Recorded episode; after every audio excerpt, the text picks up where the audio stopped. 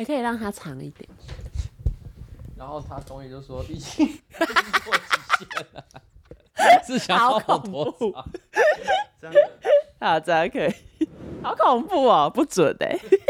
我已经没有办法更长了。没法抖。东叶这边发脾气说：“你以为我是惊奇四超人的队长吗？你一定不知道惊奇四超人的队长是什么东西，对不对？”我不知道。那东野知道吗？怎么可能不知道？好，他就是惊奇。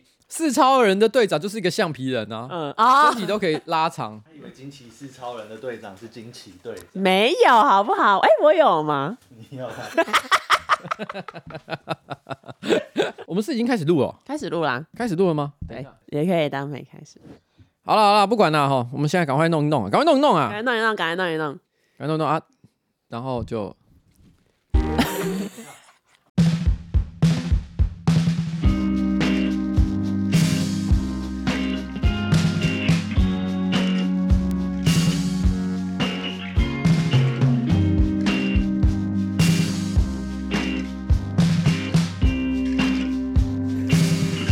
好，快点快点，你要开始，你要开始，已经到了。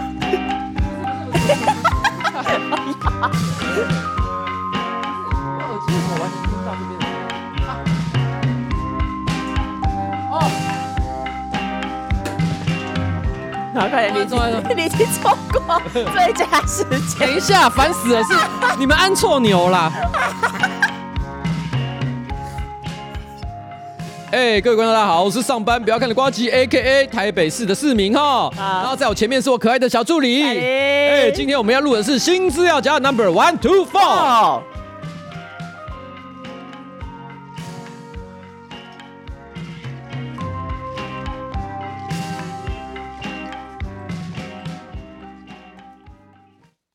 哎、欸，今天更乱七八糟哎、欸，今天音乐的竞拍一点，整个乱七八糟啊！今天这个什么时髦潮潮瓜什么意思？时髦潮潮瓜，因为你昨天穿了一件很潮的衣服来录语录。哇，我昨天穿了什么衣服我都忘记了。艾迪达绿色米色拼接、哦，那件有算潮吗？不过就是一件艾迪达，艾艾迪达很棒，艾艾迪达也 Nike 也很好，对，每一个我都很喜欢。啊，如果想要找你叶配，都很欢迎。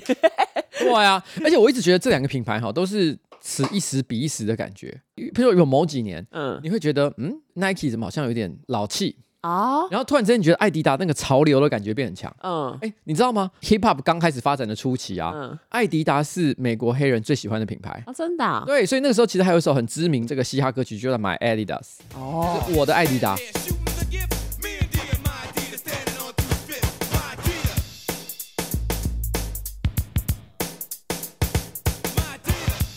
这是他们曾经就是很强的时候，oh. 但有一阵子，艾迪达衣服突然之间又变得很无趣然后那一阵子我都觉得说，哎，Nike 的东西怎么看都怎么好买，嗯，哎，然后隔一阵子又发现，哎，怎么 Nike 又变无聊了？Oh. 艾迪达怎么变好强哦？嗯，我觉得艾迪达跟这个 Nike 就很像是流川枫跟。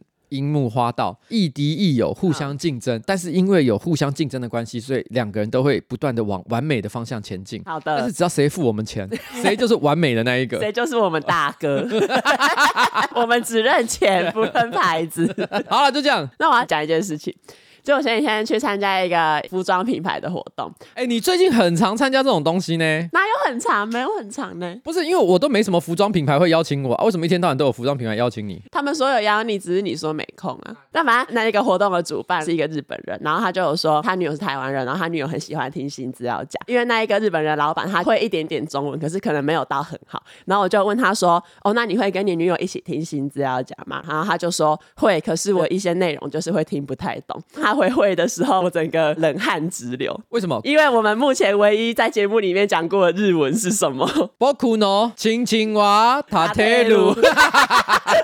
你知道那个？我不知道该不该提这个话题啊。你有看木曜四的运动会吗？没有，我就知道你没有看。但是我知道有出一些事情。你不知道惊奇四超人的队长？嗯，你不看木曜四的运动会，你平常到底看什么？你是不是觉得自己比较高级？没有啊，这种俗人看的东西你都没兴趣。哎、欸，我可是看过黑亚当，你在讲什么？ 竟敢质疑我？好，我跟你讲，因为在那个木曜四运动会这一次的时候，他正好邀请了日本非常知名的 YouTuber 叫 Fishers。那因为我在现场呢，因为我想说，哎，在我的节目里面，我曾经讲过，我最会讲的一句日文就是“仆の亲亲は立てる”。所以那时候我呃，他们介绍他入场的时候，我就说，哎，我可以跟他用日文打招呼。嗯，然后我就对着他们讲说“仆の亲亲は立てる”。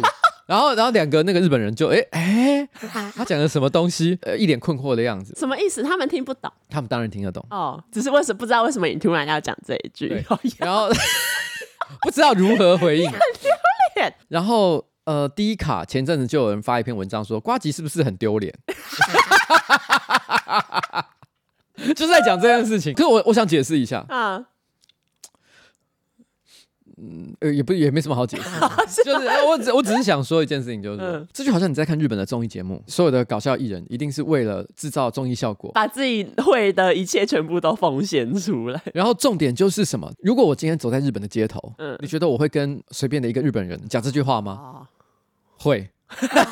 不是，不会，不会，当然不会。嗯，但是因为这是在做节目，嗯，我觉得这跟国民外交是有点不太一样的。就是我希望尽可能的达到，就让大家觉得有趣的一个效果啦。哈。然后，因为我们的观众自然就会知道这个梗的由来，即便你不知道这件事情，那我觉得其实它都是一个蛮无厘头、蛮莫名其妙的一个开场。嗯，大概是这样。啊，因为通常来讲，对于日本人来讲，或者对于台湾人来说，我们遇到外国人的时候，有时候他们说：“哎，我会你们的，我会中文。”嗯，结果却讲了一些其实莫名其妙的东西，大家都会觉得说你是。从哪学到这些东西的？啊、对对对，哦，我觉得重点就是在制造这个效果而已，就是这样。然后接下来呢，有一个马来西亚的呃穆斯林的听众，他投了一篇我非常不知道该怎么评论的文章。我知道，因为我看到最后一句，我也是觉得前面都还好，但最后一句讲完之后，我就觉得，哎，哦，真的很莫名，好就是因为太莫名了，所以我决定要跟大家分享一下。他就说。呱吉彩铃好，我是马来西亚的穆斯林粉丝。我从我初中三的时候就很喜欢上班不要看，到现在呢，老板的新资料夹我每个礼拜都准时收听。温习啊，或是做其他事情的时候呢，也会 loop 着你们的 podcast。我想向你们分享，呃，我听新资料夹前后的对比。星期五是主麻日，由于我家呢发生了一些问题，所以我带着浑浑噩噩的心情去回教堂礼拜。去的路上呢，我明明没有听新资料夹，可是我还是摔车了，因为只是摩擦伤，所以呢，我就继续骑我的车去朝拜了。朝拜完之后呢，我发现，哎，我车上的安全帽竟然被人偷走了！可恶，竟然有人在这么神圣的地方偷东西！我想，哦，反正也不过是一小段路，没有戴安全帽应该还好吧？结果快骑到家的时候呢，有位交通警察把我拦下来，还给了我一张罚单。就这样，带着糟糕的心情回家呢，我就打开我的 Google Podcast，打算好好治愈我的心情。哎。啊，已经下午两点了，怎么还没有更新？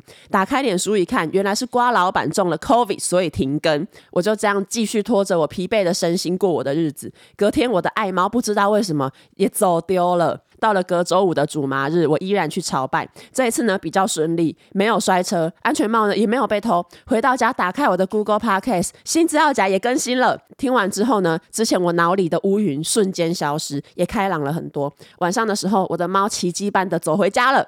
而隔天呢，我妈也打给我说：“诶，家里的情况好转了很多。”天哪，这是什么巧合？感觉新资料夹的命脉跟我是相连的，只有新资料夹能给我更好的生活。现在起，瓜吉老板就是我的真主，我的阿拉，我愿意为了瓜吉先生去炸死那些恶意伤害瓜吉和抨击新资料夹的阿拉 AK 瓜。不说了，我要去传教了。可是我觉得他那一句话要念的是阿拉花瓜啊。Oh. 他就是阿拉花瓜，你怎么会没想到？那他为什么要写 A K 瓜？我猜他的那个他的英文拼音是他的拼音本来应该是阿拉 A K 什么什么东西。哦、他为了要强调那个瓜的发音呢，是瓜吉的瓜，所以他 A K 后面直接接着瓜，哦，所以应该是阿拉花瓜。但是阿拉花瓜呢？为什么这句话是很危险的话？嗯、是因为哎、欸，我忘了这个梗是从哪里来的。反正最早是应该是有恐怖分子，嗯、他们可能要在做一些恐怖攻击之前，炸炸弹攻击啊什么的时候，他会讲出这句话。对，但这句话本身并不是说什么负面的。的话，他只是单纯的讲说赞美真主，在一般的这个回教堂里面，可能也会有人这样讲，嗯，只是因为他们要从事这种极端行为的时候，刚好也会讲这句话，嗯，所以后来呢，欧美啊，或者甚至于亚洲、台湾的网友，只要想要取笑或嘲讽回教徒的时候，可能也会讲这句话。啊，它本质上是没有问题的，嗯，但是问题是由非回教徒讲起来，就有一种你是什么意思？哦，嘲讽的，你在嘲讽我们吗？嗯，所以我们是不敢讲这句话的，可是因为这是一位穆斯林粉丝，对对对，我只能说非常的感感谢你的爱戴，我们都心里面接受了。嗯，但千万不要做出极端的行为。对，我相信你也只是一个隐喻啦，哈。对，不是真的你要这么做。对，对不对？但我感谢你，我希望哪天去马来西亚的时候有相遇的一天。那你觉得会不会这位粉丝他听到瓜吉说哈？有人在网络上说什么瓜吉是不是很丢脸？展开行动。迪卡的总部。迪卡总部。冷静，冷静，冷静哦。我们本周的业配厂商呢是知识卫星复利领导决策成语教练成语激励的自我赋能之路。如果你在职场上有以下的问题，比如说你工作没有办法依据规划的时程进行，没有办法整合资源，或者是说呢你遇到了资历比你深的部下，你不知道要怎么应对他，不知道要怎么请他帮你做事，或者是你明明当了主管，可是呢呃员工的工作都是你在做，或者是你是主管，可是呢你想要推动团队去一起冲，一起就是做一件事情，可是团队的气氛很沉闷。其他人也对于你所设定的愿景没有共识的话，那你呢就非常需要这一堂课，因为呢这一堂课会教导你领导思维跟能力，所以你千万不能错过领导力教练赖婷婷开设的这一堂复利领导决策教练激励的自我赋能之路课程。这个复利领导哈，我想应该是作者赖婷婷呢她所发明的一个名词哈。因为我去搜寻了一下，发现哎这刚好也是他写的一本书。哦，那至于为什么叫复利领导呢？我觉得从名词上来看，我想他想表达就是说领导这个能力哈，就有点像。钱滚钱一样的概念，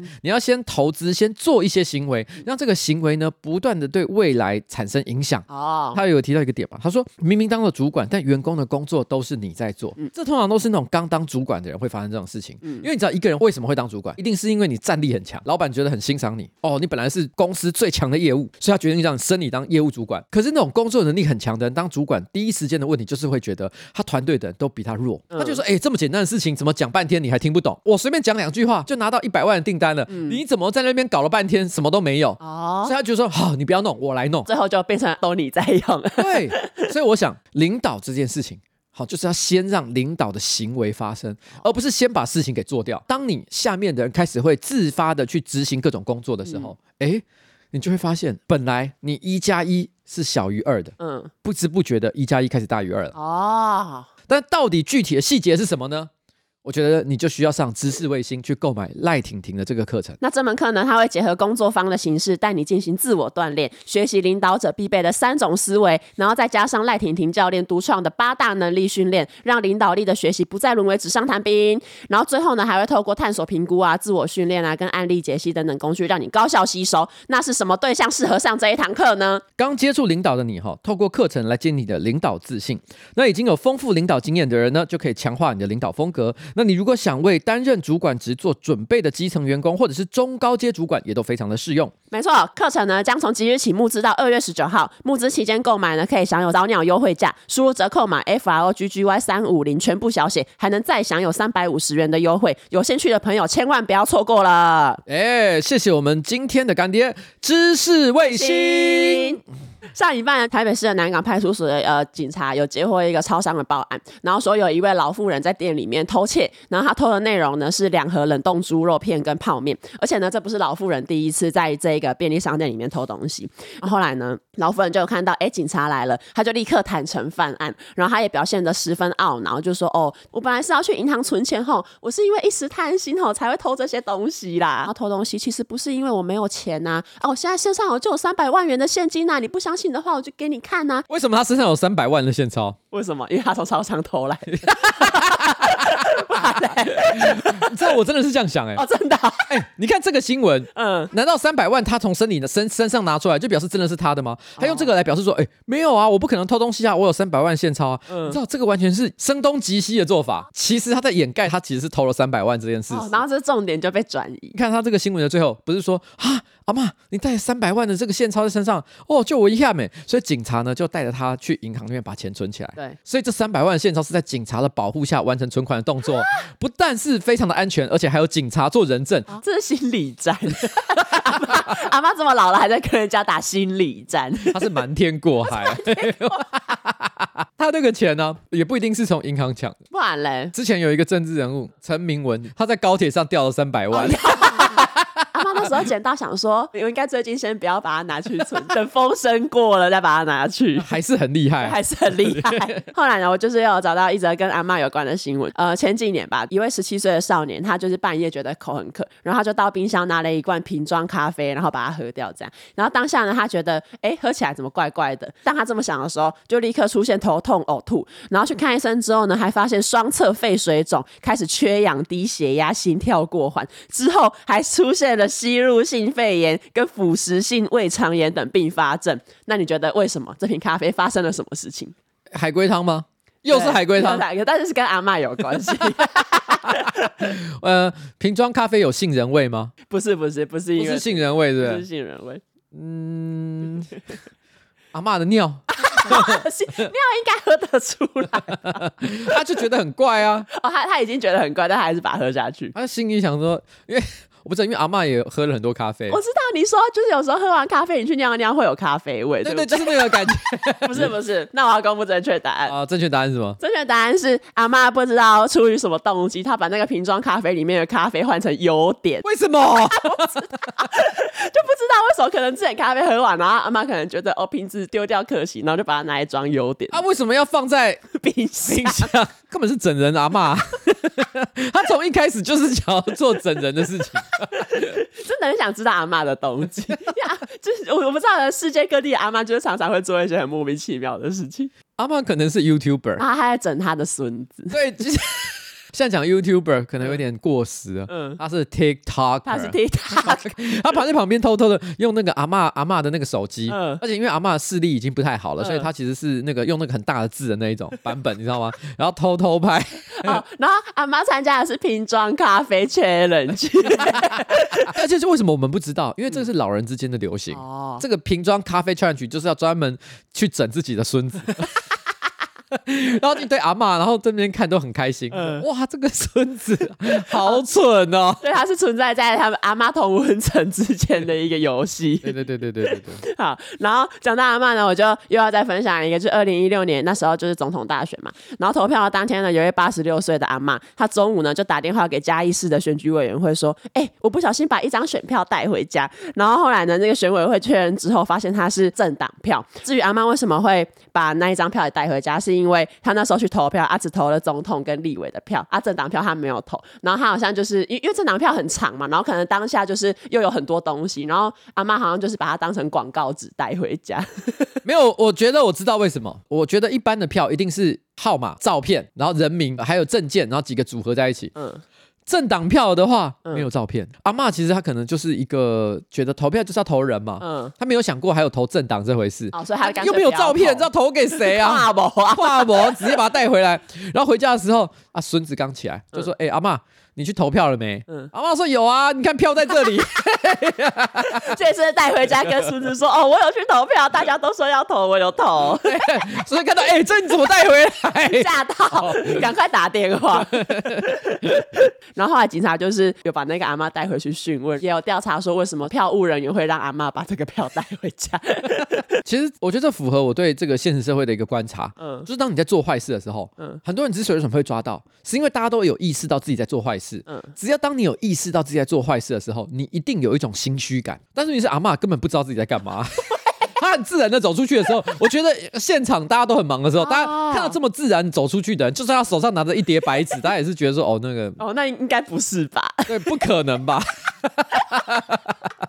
现在的新闻是跟麦可贝有，哎、欸，麦卡贝有关系。哎、欸，台湾是念麦可贝还是麦可贝啦？哦，麦可贝那个导演嘛，麦卡贝是一家公司。哦、对对对对。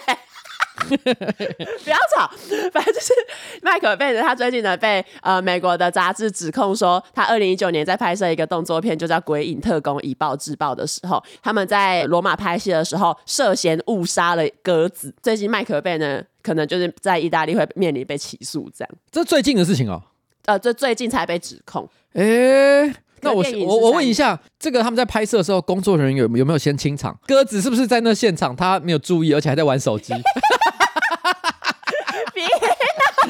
所以，所以你在讲的新闻不是麦可贝，是麦卡贝，对不对？不是，不是，是麦卡贝吗？不是麦卡你。你要，麦卡贝又在射，绝对不是在射到一只鸽子。其实只有一只鸽子涉嫌被杀死，这样。可是因为意大利当地他们对于保护动物的那个法规非常的严格，所以呢，即使那个鸽子不一定是麦可被直接杀死的，可是因为他是电影的导演，所以他就应该要负起责任。然后最近就是可能在意大利面临被起诉。哎这边写手实名制。好，杰克说：“那大家知道去哪里拍片不会有鸽子吗？去哪里拍片不会有鸽子？吴哥窟。” 现在的新闻是发生在伊朗，大家有在关注国际新闻的话，应该会有注意到，就是过去几个月，伊朗其实有爆发头巾革命。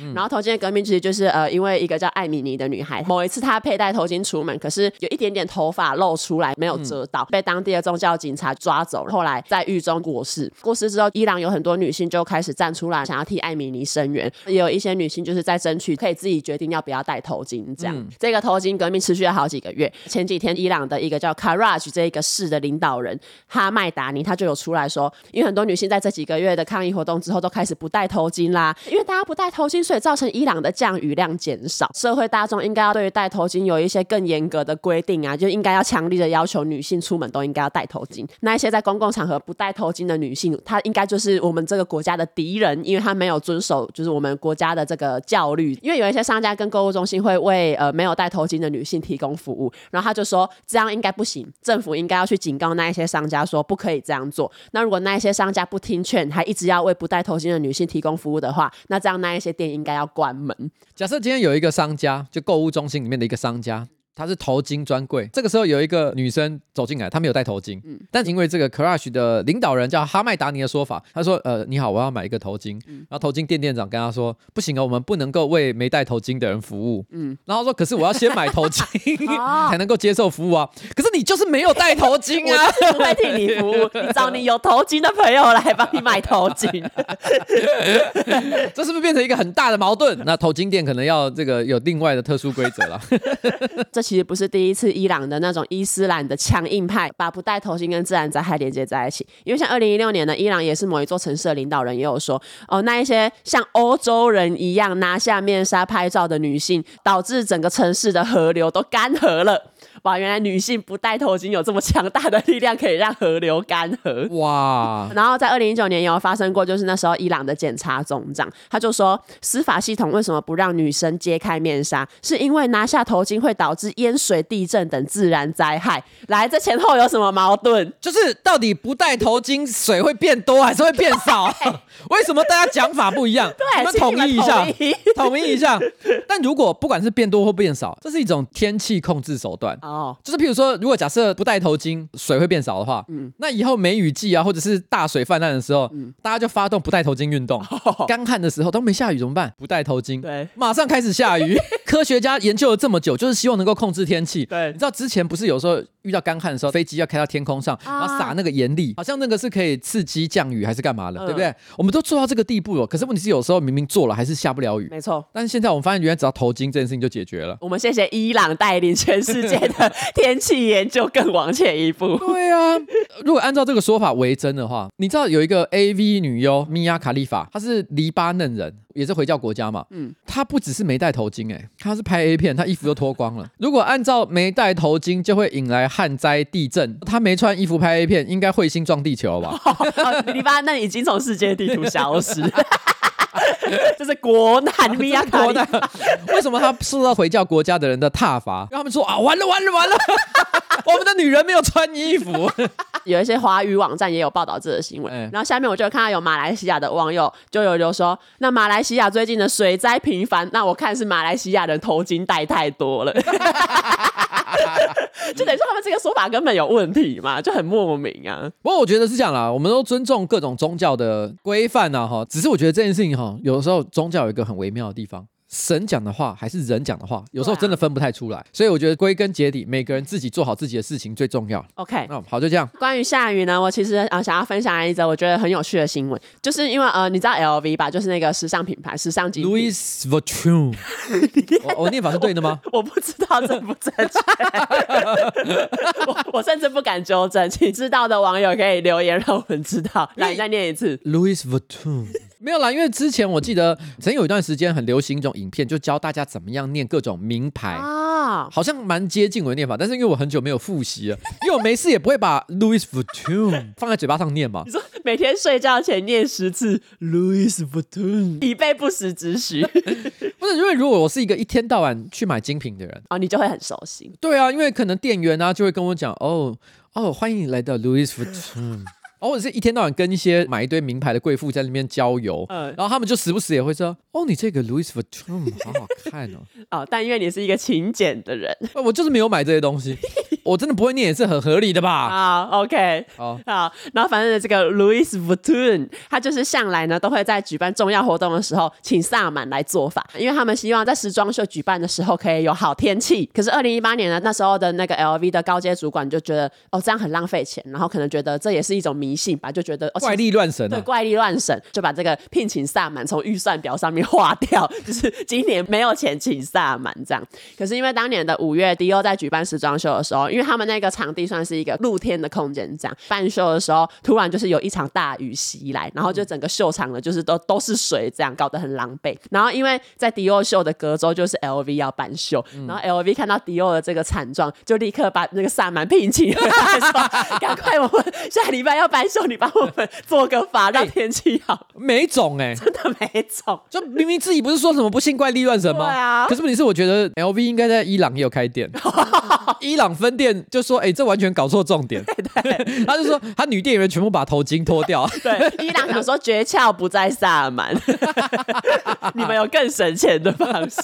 我去查一下这个新闻，他有说萨满的费用是六位数，他没有他没有写多少，他就写六位数，但六位数大概就是可能十万或者五十万。等下是六位数美金吗？其实我分不出来，哦、但是我心里想，如果是台币的话，嗯，大概刚好是一个 LV 包吧。哦，这差不多。所以其实他根本没有给他钱。哦，他给他一个 LV 包，萨满给他一个 LV 包，他拿去回去放草药。就萨满，萨满都打扮得漂漂亮亮。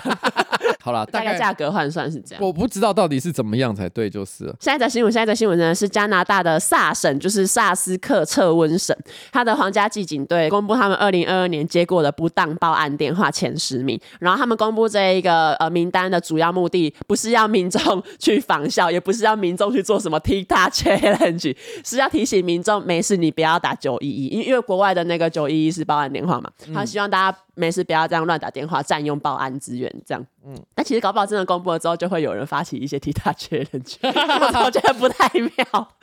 反正他公布了前十名，有一个民众打去，然后他希望警察可以帮忙查询一个曾经在他家附近执勤的皇家祭警的姓名。为什么呢？因为民众说，哦，因为这个警察哦，他很有礼貌啊，啊，我们想要知道他现在哦跟他的家人过得好不好。其实我觉得好像也没有那么严重，只是因为他不符合这种报案电话的、那个，因为他就是想感谢这个警察，可是他想要知道他的名字，哎，可是名字因为他，我觉得这里面说了一句很有趣话，民众想知道他跟他家人现在过得好不好。哦，你不觉得这句话有点像恐吓？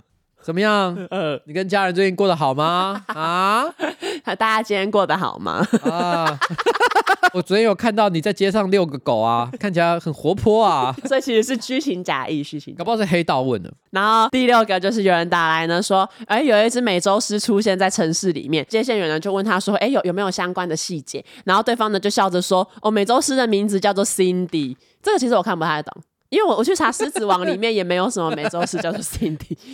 我跟你讲，我一看就懂什么东西。我一看就懂什么东西啊！我跟你讲，我我后来有去 Google 美洲狮辛迪，前几个的内容都很像。嗯、譬如说，第一个讯息可能是叫做美洲狮辛迪吃了一个黑色的假屌。哈？你知道为什么吗？你知道为什么吗？啊，因为 Cougar 吗？Yes。靠北，所以他是要讲 Cougar。我觉得他打电话其实他是在闹那个警察。哦呀。哦，这要解释一下。嗯，Cougar 这个字呢，就是美洲狮，可是它也是熟女的意思。对，熟女、美魔女。嗯。然后，所以其实，在那个美国的 A 片网站，熟女片就是叫 Cougar。嗯。所以他其实可能，我觉得他的情况是有人打电话去给警察说：“哎，有一只 Cougar 出现在城市里面。”那个警察就直接问他说：“嗯，你说那个美洲狮是什么美洲狮啊？”他说：“哦，那个美洲狮叫 Cindy。”哎，这真的要有看 A 片才懂哎。这个只要是有色心的人才会 理解，它基本上其实是一个谐音笑话。你如果听得懂这个，要么你英文很好，要么就是你很常看 A 片。对，这个人打电话去就说：“哎，我们城市里面出现了一只 Cougar。”然后最后讲 Cindy 的时候，那个警察反应是哪一个写手写的？好吃。哪一个写手？Jack。哦，接下来就是有民众打来说，他订了六十五美元的素食外送，可是呢送来之后呢，餐点被室友吃掉了，然后希望警察可以帮忙解决纠纷。哦，这你们自己解决不就好了？欸、可是我跟你讲，在所有的这几个列表里面，这是唯一一个我觉得警察可以处理的事情。真的啊？那他违法啦！你可以主主张就是你的室友偷了你的东西啊？哦、对，哎，侵占或者是偷窃都算是这个，应该都可以吧？啊，虽然警察会觉得说这案子很小，可是好像不能说没有犯法。对，这个是个法律案件，所以我觉得这个是唯一一个很合理的。然后接下来就有民众打来说家里没有牛奶了，希望警察可以帮他们买一些过去。接下来的第一名就是民众呢打电话来说他们家的浴缸塞住了，水流不下去。我觉得这两个算是看了会生气的、欸。我帮你转播给韩国瑜，我帮你找塞子的专家，因为当初韩国瑜讲这句话的意思，你想要当棋子还是当塞子？你觉得他想当棋子还是当当塞子？他想要当棋子。不是啦，什么？很明显，他就是想要当塞子啊。什么？因为棋子是被别人操控的。一般来讲，啊、对不对？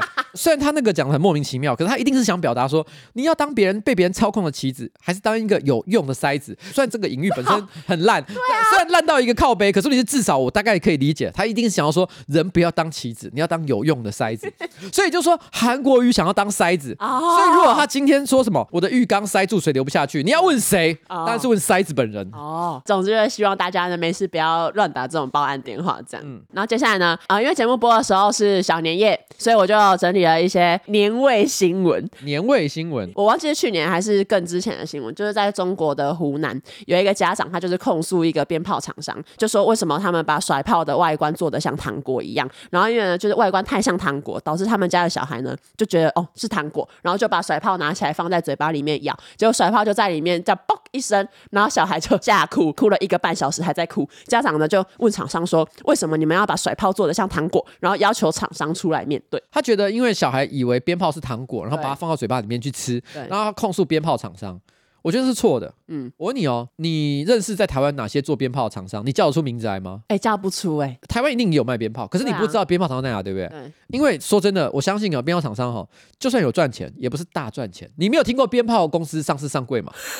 没有吧？那我问你，做糖果的公司有没有上市上柜的？有很多，对不对？对啊。所以我跟你讲，如果今天他要维护他的权利的话，他不应该去控诉鞭炮厂商。你就算把他告倒了，可能也拿不到多少钱。嗯。你应该去控诉那些糖果厂商，说，我就问你，为什么要把糖果做跟鞭炮一样？哦。糖果厂商要是被你告输了，嗯。他妈，他赔你钱，他才真的赔得出来，好不好？哦，哎，这是美学改革之后，糖果都做的跟无印良品一样。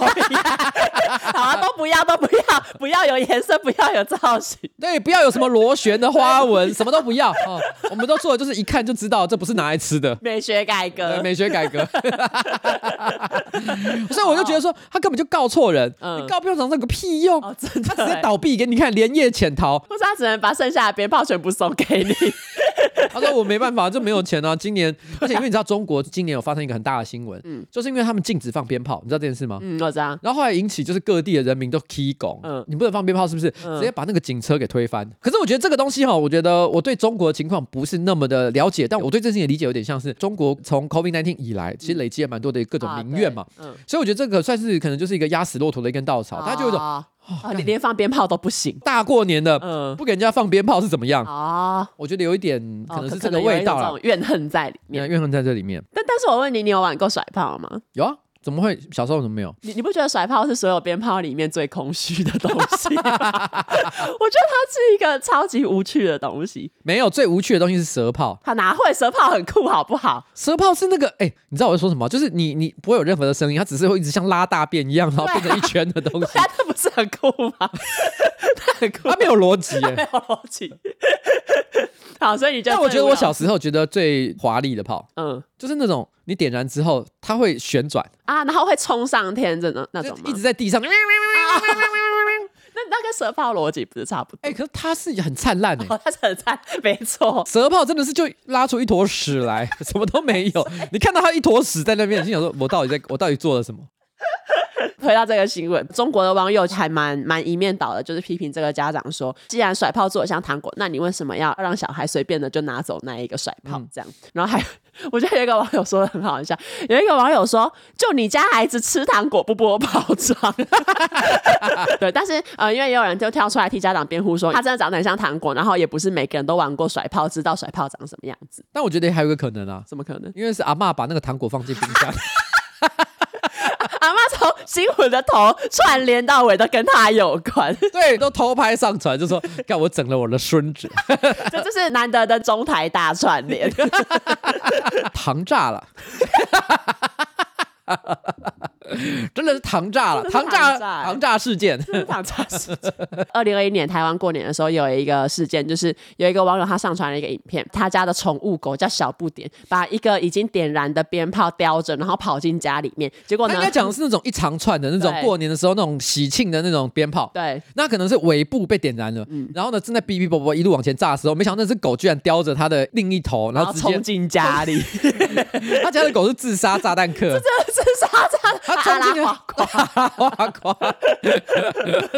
把那个鞭炮真的叼着，然后冲进家里之后就引爆。主人呢，他就立刻把那个鞭炮从狗的嘴巴里面拿走，然后把它拿到户外这样。然后可是呢，小狗并未就此作罢，又立刻把鞭炮咬着，然后冲进自己的狗。这是很像喜剧电影，嗯，就是他看到狗咬进来，他心里已经觉得很紧张，说：“哎，干你娘什么东西？”然后立刻把它捡起来往外丢，就像是那个手榴弹，对，趁着它没爆炸直接丢回去，非常英勇的一个动作。没错，他心里说没事，结果没想到那只狗又说：“啊，什么了吗？” 那狗想说：“哎、欸，玩球，然后把它冲过去，把那个手榴弹咬。”以为这是在丢飞盘，他很兴奋，就把它咬回来。真的，真的是自杀炸弹狗哎！以上讲的新闻就是提醒大家，在过年要玩鞭炮的时候要多注意。产品包装，然后不要误认为糖果，然后可能也注意家里的狗，那不要让狗随便乱叼东西。嗯，最后呢，我也要讲两则，就是呃，我觉得跟过年有点关系的我是混蛋嘛。第一则呢，我在一家南部的船厂任职十二年了，退伍第一年进公司的时候，一堆年长的同事都很爱问，哎，你什么时候要结婚？什么时候要生小孩？我听了觉得很烦。过了十二年，现在呢，他们小孩也大了，我遇到那一些当年很爱问我这一些问题的老人，我都会故意问说，哎，啊，你的小孩什么？什么时候要结婚？啊，你嘞？你什么时候要做阿公？然后如果有人呢要狗腿写贺卡给那一些老人主管的话，我就会故意在上面写说祝你早日当阿公哦。然后每次看到他们因此烦恼或者是无奈的表情，我心里就会觉得很爽。这样的我是一个混蛋吗？站在大家都年轻过，然后也被烦过的这个立场呢，我是觉得应该不算啊。对啊，我也觉得没有很混蛋，因为你问的问题就是，你知道啊，我知道这个是什么？嗯，你竟敢用我的魔法 对付我？哦，真的耶？对啊，就是这个道理啊。那个是谁讲的？伏地魔？呃，史内普，史内普。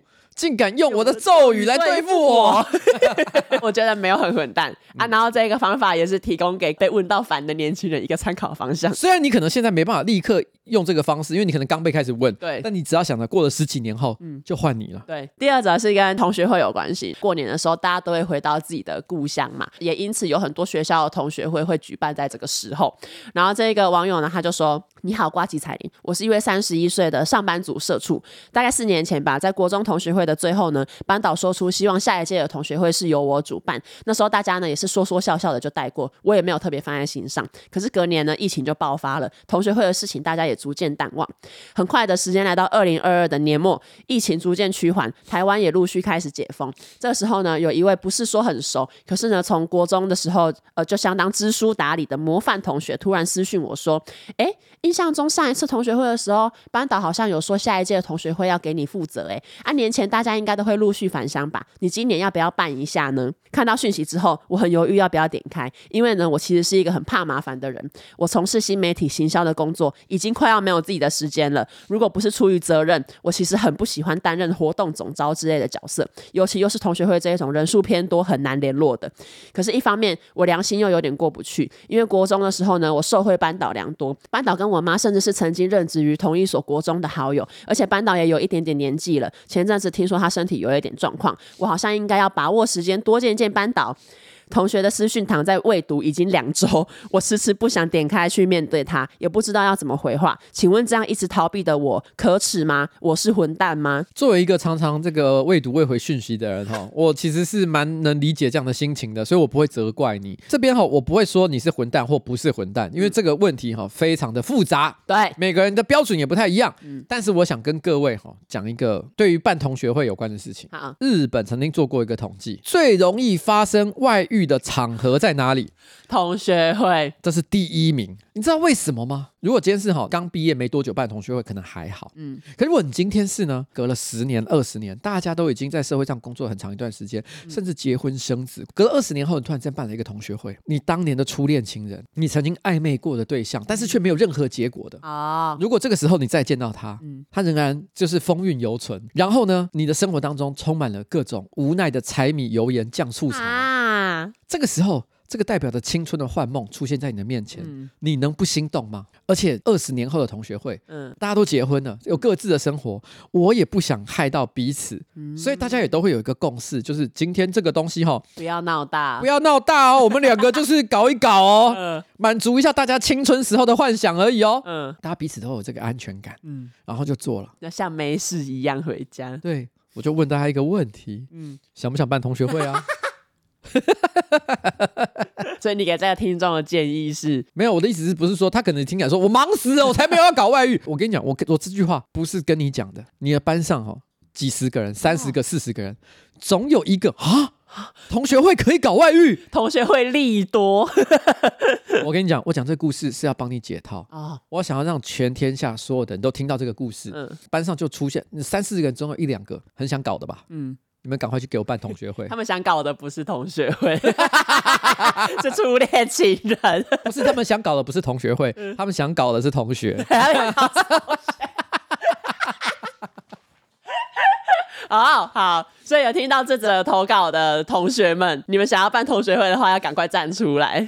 对哦，然后不要让那些。对于办同学会感觉到心理压力很大的这些人，像这个来信的主角，哦、每天都陷于那种怎么办？责任感好大，未读未回讯息，会不会是个混蛋呢？这个东西哈，就让那些有想法的人去做，对，让那些有动力的人去做。或者是你年轻的时候，你暗恋过老师吗？哈，我没有暗恋过老师，你有暗恋过老师？其实还好，我完全没有。如果有了的话，嗯，办同学会，好，OK，好不好？老师也是。被社会摧残了好长一段时间。当年你未成年，他不敢乱碰你啊。对，哎，现在你都已经长大成人了，呃、你知道吗？这个时候大家哎，有各种可能性。老师的名字叫 Cindy，老师就是那个 Cooker。好，就是这样。这个建议提供给各位，那就祝大家有一个很棒的过年，耶！新年快乐，新年快乐。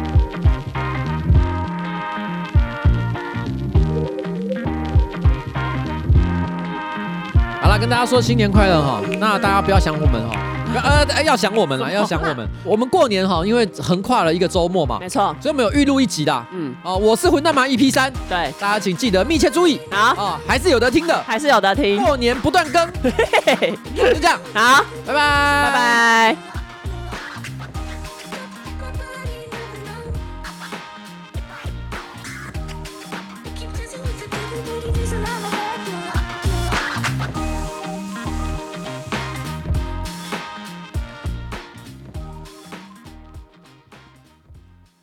okay.